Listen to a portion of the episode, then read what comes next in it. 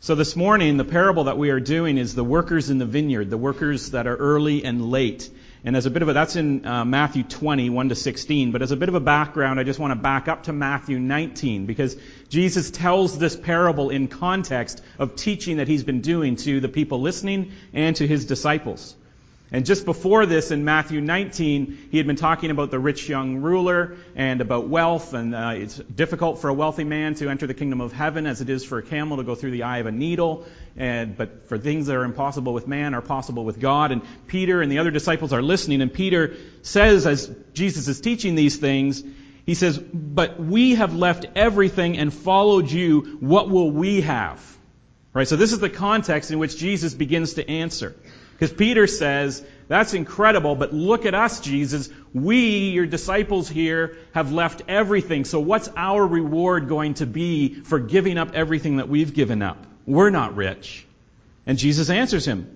And he says, you're going to rule with me in heaven and, you know, there's going to be eternal life. And he goes on in Matthew 19, 29, he says, and everyone, all God's followers who have left houses and brothers or sisters or fathers or mother or wife or children or fields for my sake, if you've left all of these things in the world to follow me, you'll receive a hundred times as much. If you look in, in Mark's version, he says, in this life, and in the age to come will inherit eternal life. You're going to receive blessing and reward. Jesus doesn't say you're not going to be rewarded. He, he affirms the reward. But then after explaining all these things that God people will be richly rewarded with, he issues a warning. He says in 30, verse 30, but many who are first will be last, and the last first. So he answers Peter, he says, you will be rewarded, but be careful, because a lot of you, many, who think they are first are going to be last, and the last are going to come first. And, and we don't always read that sentence as a warning. It doesn't sound exactly like a warning, but that's what it is. Jesus is sending a signal. He can see Peter's heart. He can see the hearts of his listeners. And he can see the expectations and he's worried, he's concerned that their expectations are upside down because they are the ups, upside down because they're the expectations of the world. He says you've got to get your expectations in your heart turned right side up to God. Because you're looking at this the wrong way. I know the motive for you asking that question, and it's not the right motive. The way you're talking, Peter, betrays a faulty and dangerous misunderstanding of God's grace. And so Jesus says right after this, He says, let me tell you a story that can help you understand your own hearts in God's kingdom. That's why Jesus is telling this parable. So why is He telling us this parable? It's a parable about the dangerous territory in which the disciples' hearts are beginning to walk. And Jesus knows where Peter's kind of thinking can lead. So the, the disciples and people who follow God have this lingering worldly view of God's nature and the kingdom that makes itself evident in the seeds of suspicion. And here's where, here's where the problem is in the thinking. It makes itself evident in the seeds of suspicion that God may be withholding blessing or envious that others are receiving more. Do you see that in Peter's question? He's saying, what do we get? Like he's suspicious that God isn't necessarily going to give him the reward that he deserves, or he's worried somebody's going to get more. You see how that's underlying his question? And Jesus sees this. And if we begin to think that God is stingy and that God is begrudging in His blessing and that we have to work to earn more blessing or reward from Him, or if we think that God owes us something that we have merited, then it's going to lead to bitter, discontent life, even a bitter and discontent Christian life. There are Christians who are bitter and resentful and discontent because they think God is holding back or somebody else is getting more. And Jesus sees this in the hearts of his followers. And so he says, Let me tell you a parable. It's a parable about a warning of the danger of having those worldly expectations of God, and it's another illustration of the unconventional and radical generosity that God displays with his mercy. And we know that this is the message that Jesus is giving because he bookends it. In Matthew 19:30 he says, "But many who are first will be last, and many who are last will be first." And then at the end of the parable he says it again in Matthew 20:16. He says, "So the last will be first and the first will be last." So this whole parable is a description of, of why that is and what God's generous nature is. Let me just pray before we read the parable and we'll see whether we can get what Jesus is teaching. Father God, we thank you for your word. We thank you that we are blessed with it, that you've preserved it for us by your Holy Spirit, that we are able to read it, to learn from it. And Lord, I just pray that you would uh, put your finger on our hearts and our spirit where your finger needs to be put. And that we would see in ourselves the early and the late workers. And that we would understand in what instances are we the early workers and in what instance are we the late workers and how do we correct this error in our heart, our misunderstanding of your economy and your generosity and your mercy. I pray these things in Jesus' name. Amen. Okay, so let's let the Word of God speak here. Matthew 20, 1 to 16. Jesus speaking to his disciples and to us. For the kingdom of heaven is like a landowner who went out early in the morning to hire workers for his vineyard. He agreed to pay them a denarius for the day and sent them into his vineyard. About nine in the morning, he went out and saw others standing in the marketplace doing nothing. And he told them, You also go and work in my vineyard, and I will pay you whatever is right. And so they went. And he went out again about noon and about three in the afternoon and did the same thing. About five in the afternoon, he went out and still found others standing around. And he asked them, Why have you been standing here all day doing nothing? Because no one has hired us, they answered. He said to them, You also go and work in my vineyard. When evening came, the owner of the vineyard said to his foreman, Call the workers and pay them their wages, beginning with the last ones hired and going on to the first. And the workers who were hired about five in the afternoon came, and each received a denarius. So when those who came who were hired first, they expected to receive more, but each one of them also received a denarius. When they received it, they began to grumble against the landowner. These who were hired last worked only one hour, they said, and you have made them equal to us who have borne the burden of the work of the heat of the day. But he answered one of them, I am not being unfair to you, friend. Didn't you agree to work for a denarius? Take your pay and go. I want to give this one who was hired last the same as I gave you. Don't I have the right to do what I want with my own money? Or are you envious because I am generous? And so the last will be first, and the first will be last. Okay, there's a lot to unpack in here about the human heart, okay, that Jesus is teaching. So let's just start by simply just observing in the text what Jesus is emphasizing in this parable. By observing the emphasis that he places on certain things, what he chooses to say and what he chooses not to say, then he highlights or he the highlight, the, the, the, lesson that he wants to highlight or the contrast that we will see will be drawn deeper into the lesson that Jesus wants us to learn. So he says, the kingdom of heaven is like a landowner and his vineyard. And this is a common picture of God and his kingdom that Jesus uses at various places. God is a landowner, God is a master, he's a ruler, he's a king. We've heard this in other parables. And he is always, God as that master or king or landowner, is always drawing people into his estate. He seeks out people to join him. You notice the landowner goes out to the marketplace to find the people, to draw them into his vineyard, into his kingdom. This is a picture of God. It is God who is going out to seek those who would join him, that he would draw into his kingdom. And so the setting for this lesson that Jesus has set up is God and his kingdom, God and his people. This is a lesson for us about who God is and how his kingdom works, a generous owner going out into the market and drawing people to himself into his estate. He says, who went out early in the morning to hire workers. It's God who goes out choosing people to enter.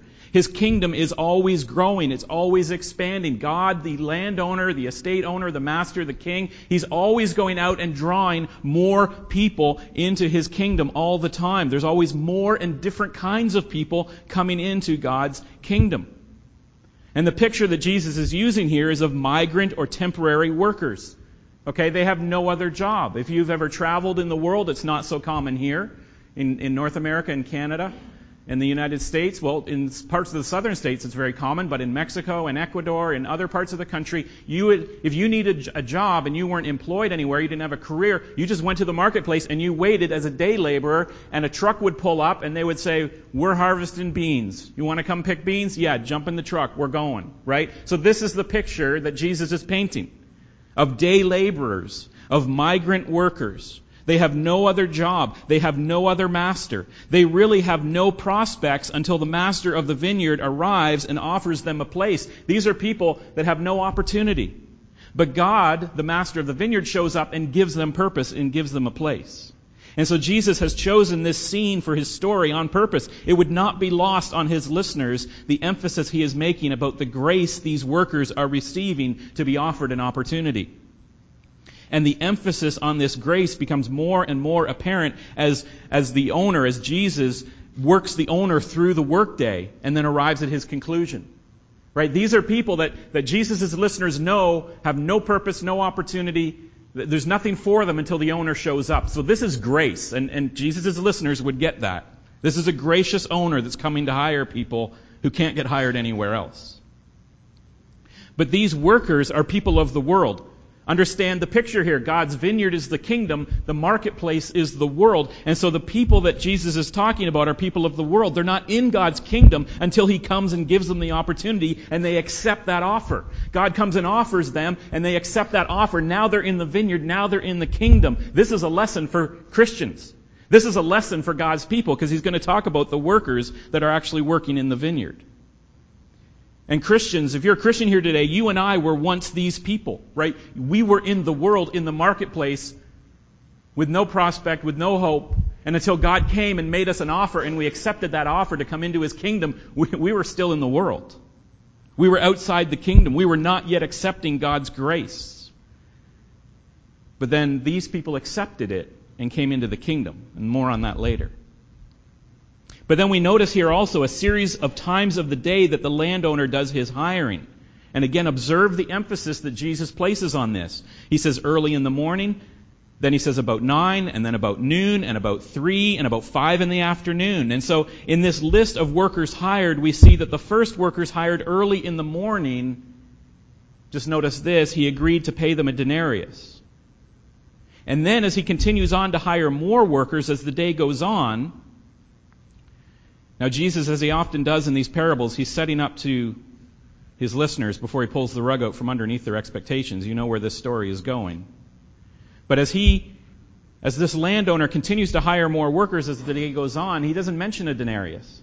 He just says, I'll pay you what is right. And then he says it did the same at third and then at five o'clock. So these other workers that have come in are different than the first workers.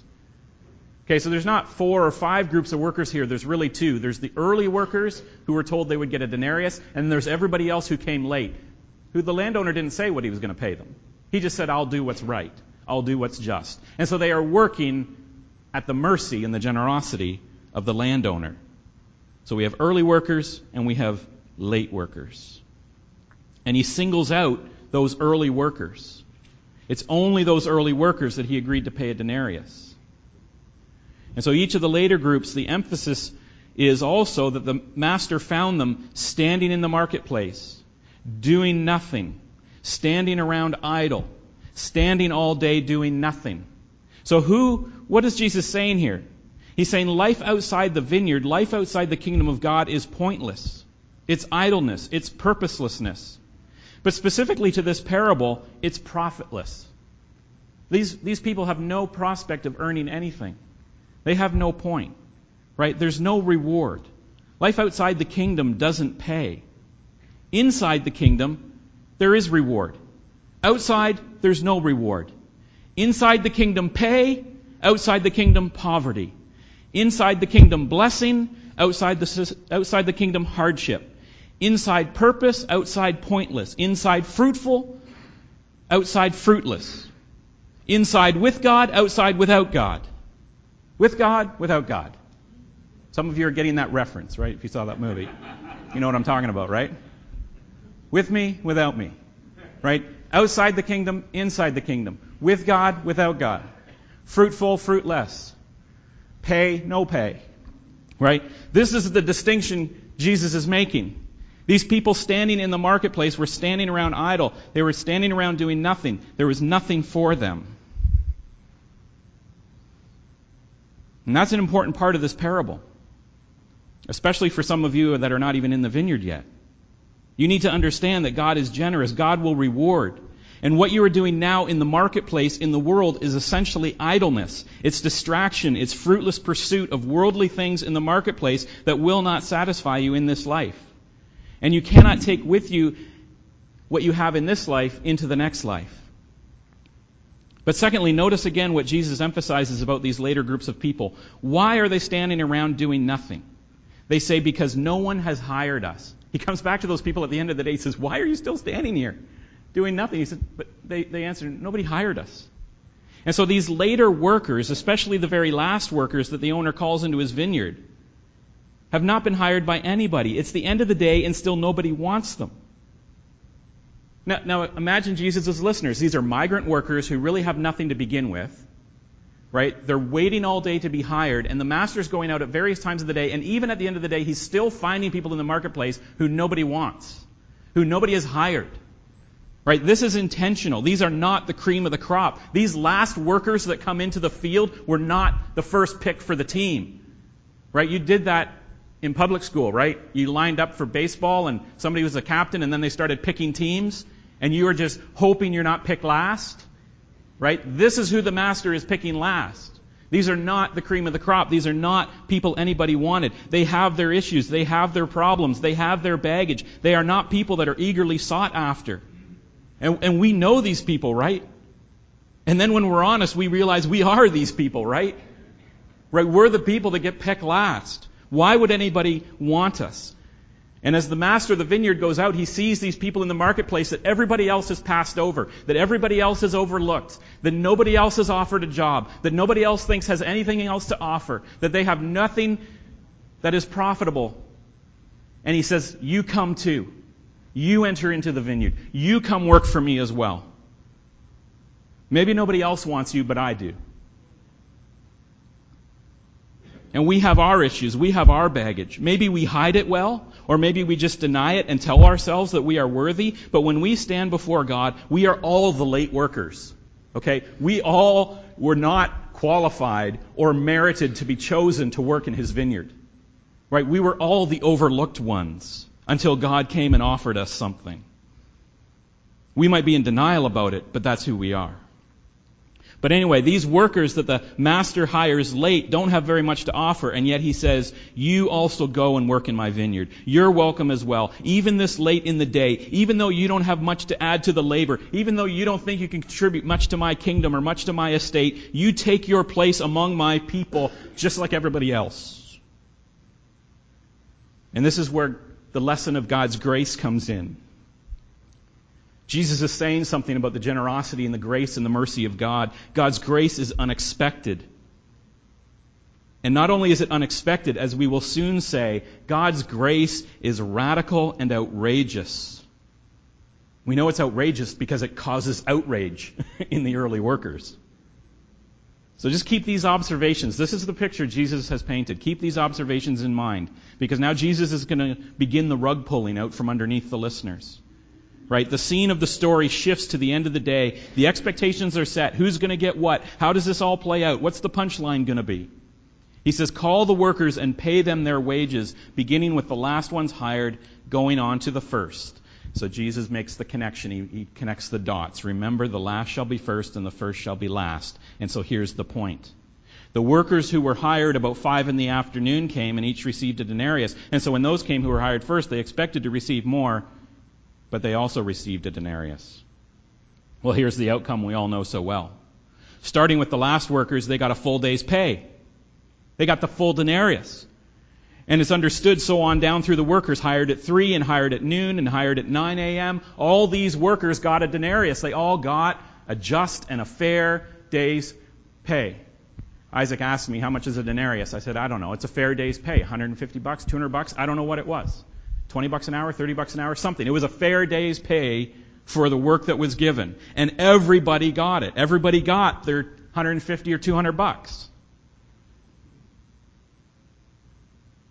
And those early workers who worked since sunup, they got the same denarius. And there's no surprise here, they're pretty upset about it. Right?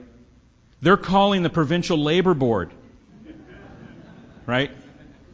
Who is this landowner thinks he can pay me the same as these people that work for three hours or one hour? Right? They're calling their lawyer to take them to court. But get this, in this parable, Jesus isn't telling the story to teach us labor law, okay? So take that, set it aside. This is not a parable about labor law. It's not the point Jesus is making. He might tell another story at some other point that maybe we don't have recorded that's about labor law. It wasn't important enough for the scripture. So, but that's not this one.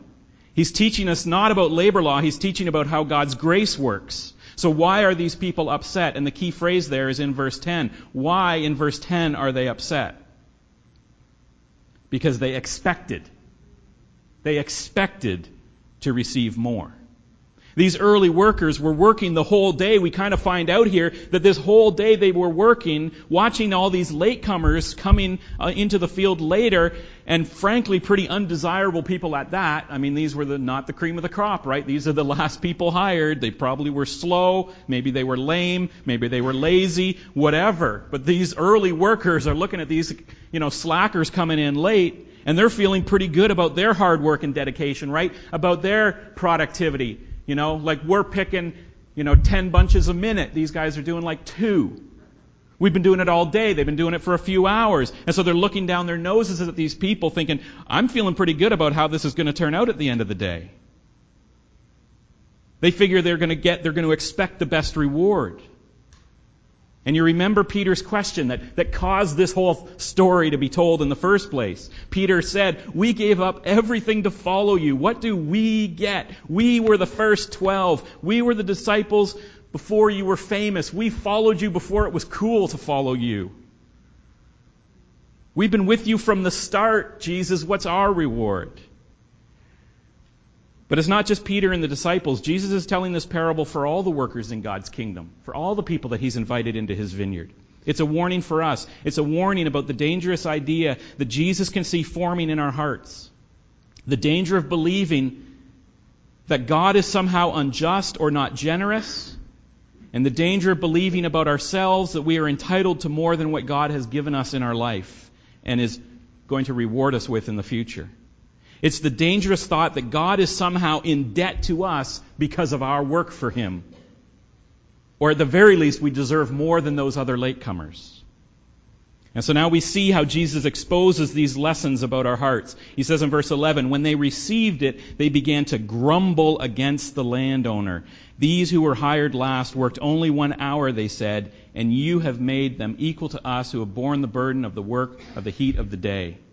And then a little bit later he says, Are you envious because I am generous? Two things Jesus points out about their hearts here. Okay, this is where the lesson hits home. This is where the finger is pressed into that sore spot in our spirit. Two things he says they grumble and then they're envious. And so there is a, a grumbling spirit. The early workers are upset because they feel they are getting the short end of the stick in life. They feel like they have measured up to greater blessing and greater reward, but that God is somehow shortchanging them. Remember, it was only the first group that was working with payment in mind. Only the early workers heard that they were going to get a denarius. And so while they are working in the field, they're not thinking about the master or the vineyard or the opportunity or the blessing or the graciousness. They are working thinking denarius, denarius, denarius, denarius, denarius. Right? That's what they're thinking all the time they're working. They're thinking payday is coming. The other workers, the master didn't say he was going to pay them anything specifically. He just said, I'll, I'll be fair. And they worked in his vineyard in the joy and the blessing and the grace and the mercy that was shown to them, just saying, There's a master that's going to pay me what's fair. I'm happy. And I'm thrilled to be working. Because otherwise, I'm standing in the marketplace in idleness, doing nothing. But those wor- first workers, because their eyes were on the reward, are grumbling and envious. That's where their grumbling and envious spirit comes from. It comes from having their eyes and their mind and their heart and their spirit set on the reward. And so then when they saw the landowner rewarding others for their labor differently than themselves, they instantly became suspicious of the landowner. We instantly become suspicious of God when we see him blessing others better than us. We start to think, wait a minute, God. Are you holding out on me? Is, is there some blessing that I should be getting that you are keeping for yourself or you're giving to somebody else? And our hearts and our spirit get suspicious of God, and we can do that. We can be suspicious that He's holding out on us. That there's somehow more blessing due to us because we've worked so hard, or we've been a Christian so long, or we grew up in a Christian home and we were such good people. And we never did all those terrible things that those other people have done. You know, look at all those latecomers to the field. Look at those people that can barely get by in life. Look at the bad decisions they've made. God, why are you blessing them when I've been a good Christian boy my whole life? Where's my blessing? You don't feel that just a little bit sometimes? Right? I've been good, God. I've worked hard for you. I go to church every Sunday. I volunteer in Sunday school. How, how, how come that how come that single mom who got pregnant at 16, the guy she doesn't even know anymore, how come she gets mercy? How come she gets grace? How come her life is working out for her? How come she got a job and I didn't? I'm looking for a job and you gave her a job and I didn't get a job. Right? How come those people that came late to your kingdom are getting the same blessing, even more blessing than I get? And we get suspicious of God that he can't be trusted to reward us or bless us as we deserve. Now that's a dangerous thought, isn't it? Right? That's the finger of Jesus saying, is your heart saying that God is not blessing you as he should, that he's somehow unfair? Be careful. Be careful. That's a dangerous way to think. And what lies beneath that is a growing feeling that you are more deserving than others because you've done more or acted better. It's not just that God might be withholding something, but you start to think that He owes it to you. When we first come to the kingdom of God, we were humble, right? We begged for forgiveness. God revealed in our hearts that we had nothing to offer, that we could not earn His salvation, that there was nothing that He needed from us. I mean, He's God. What does He need from us? We don't serve Him, He serves us. And we came to Him as when we were firstborn, newly minted Christians. We came to Him in that humility. We understood He is everything and we are nothing. We can offer Him nothing, He offers us everything. We can't earn His salvation, He gives it to us as a free gift because of what Christ has done on the cross. We understand that. But then as the day goes on in our Christian life, we start to think that maybe we've started to earn or to merit God's blessing. That our life has been pretty clean, that we've made good choices, that we've followed the Ten Commandments well, that we've been diligent in working for God. In fact, didn't God pick us first? I mean, didn't He smile upon us and welcome us into His vineyard? I mean, we must merit something. We must be good for something, or else He wouldn't have done that. We must be one of the best players on the team. Oh, there's an, Jesus has got his finger on another part of your spirit there. That's a dangerous way to think, too. Right? It's dangerous to think God's withholding. It's dangerous to think you can put him in your debt because you earned it. And we start to think, why shouldn't we receive more? We've put God in our debt. He owes us a greater reward. Now, don't misunderstand me. It's good to serve God well. It's a joy for you and it's a glory for Him. If you're one of the most productive players on the team, so to speak, that's a good feeling and that's a good thing. I mean, you don't really want to be the guy batting 180, right?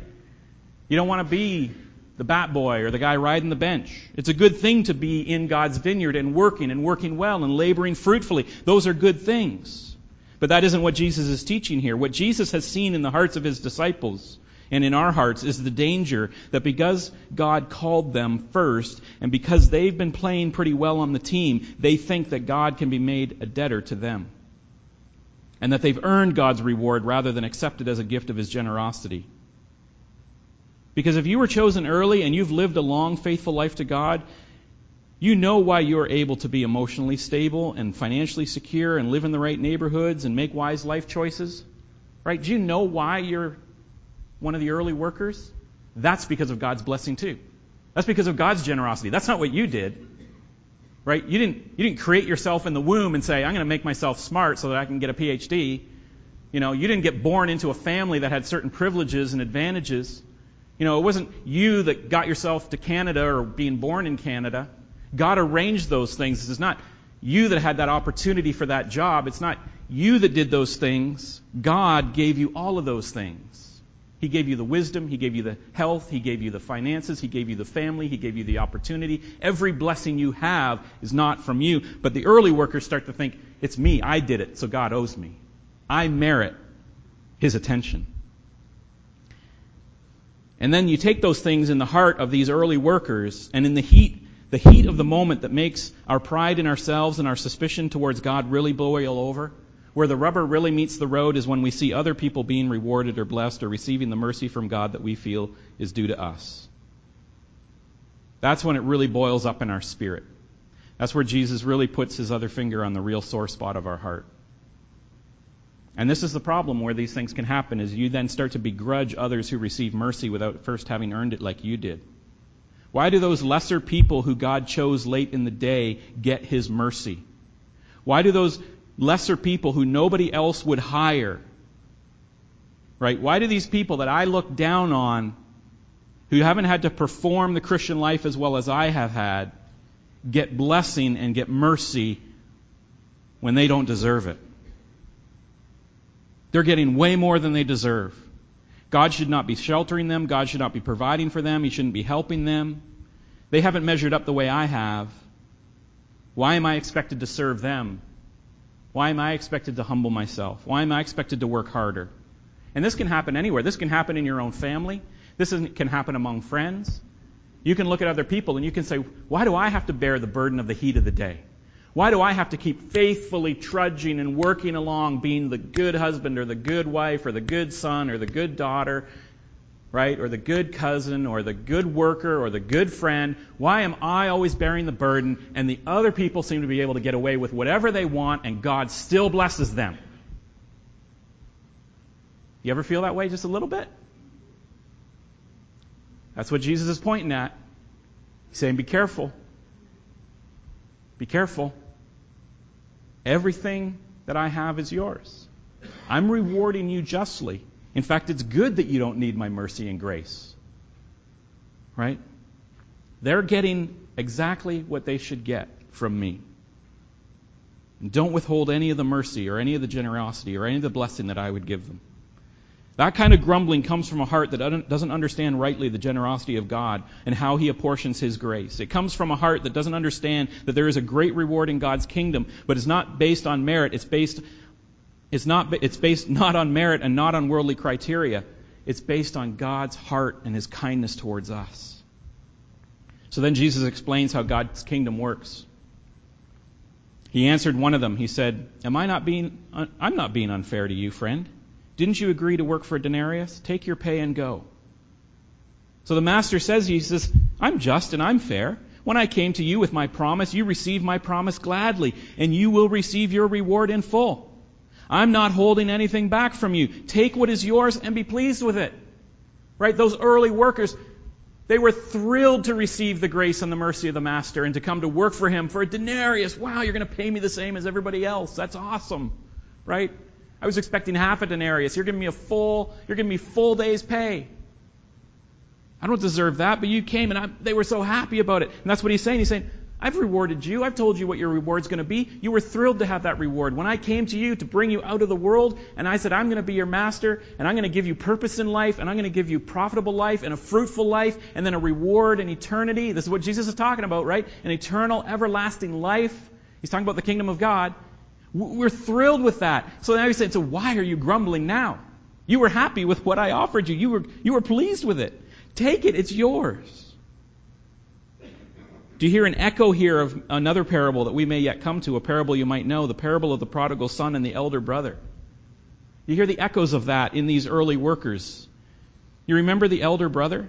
When the prodigal returned, he said, Father, you never killed a lamb and threw a party for me or my friends. How come this poor excuse of a brother drags himself home and you kill the fatted calf and throw a party? Same lesson. Same lesson. The father tells the elder brother in that parable, he says, Everything I have is yours. It's always been yours. You'll have your reward. Can't you celebrate the return of your brother who was lost? Jesus is telling the same thing here. He's saying to the early workers, You've got your reward.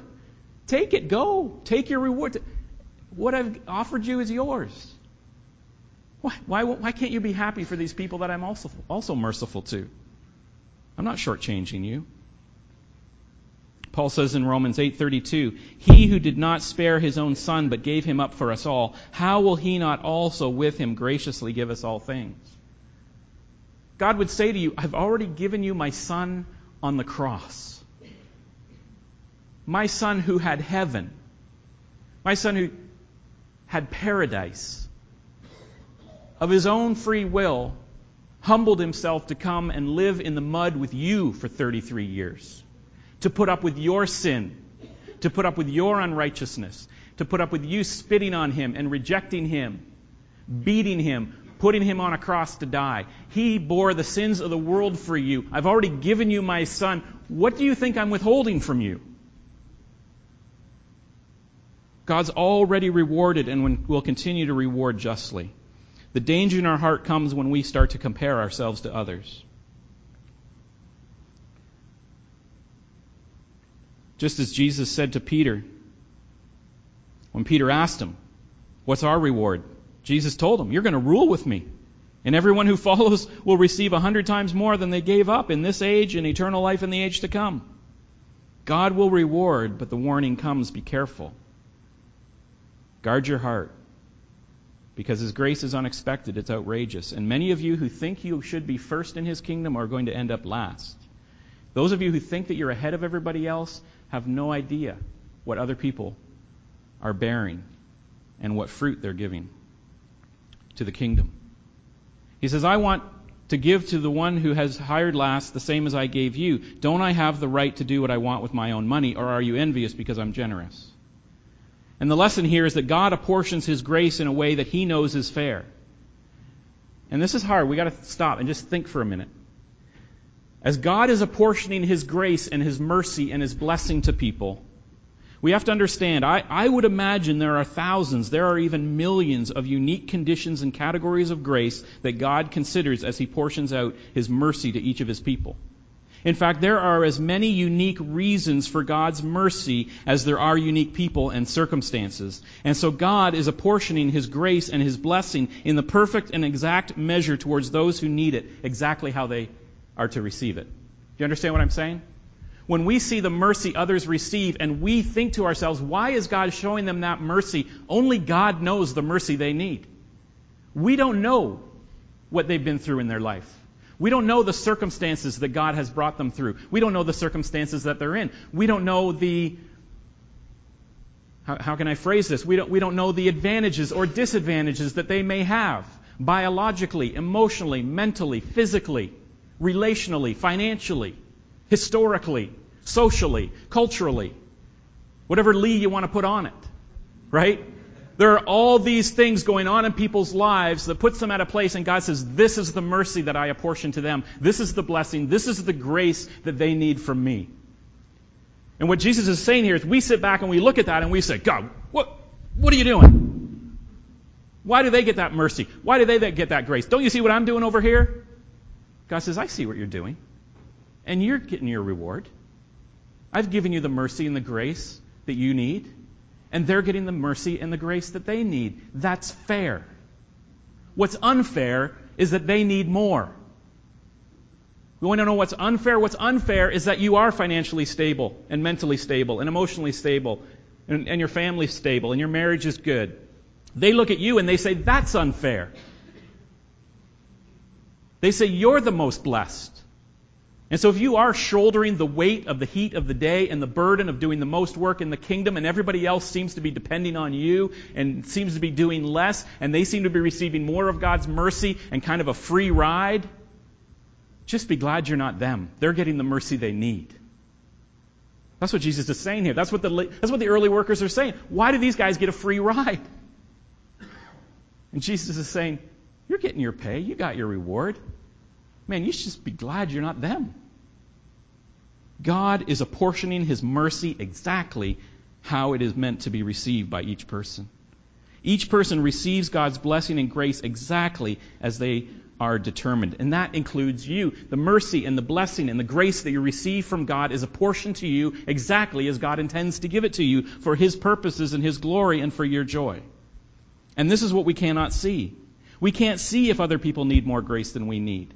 And we're not to be jealous of them, but compassionate. Thank God we don't need as much grace as they do. And rejoice with them that God's grace abounds all the more where it's needed. We don't know what burdens God has placed on their life and what grace will be required to bring them through.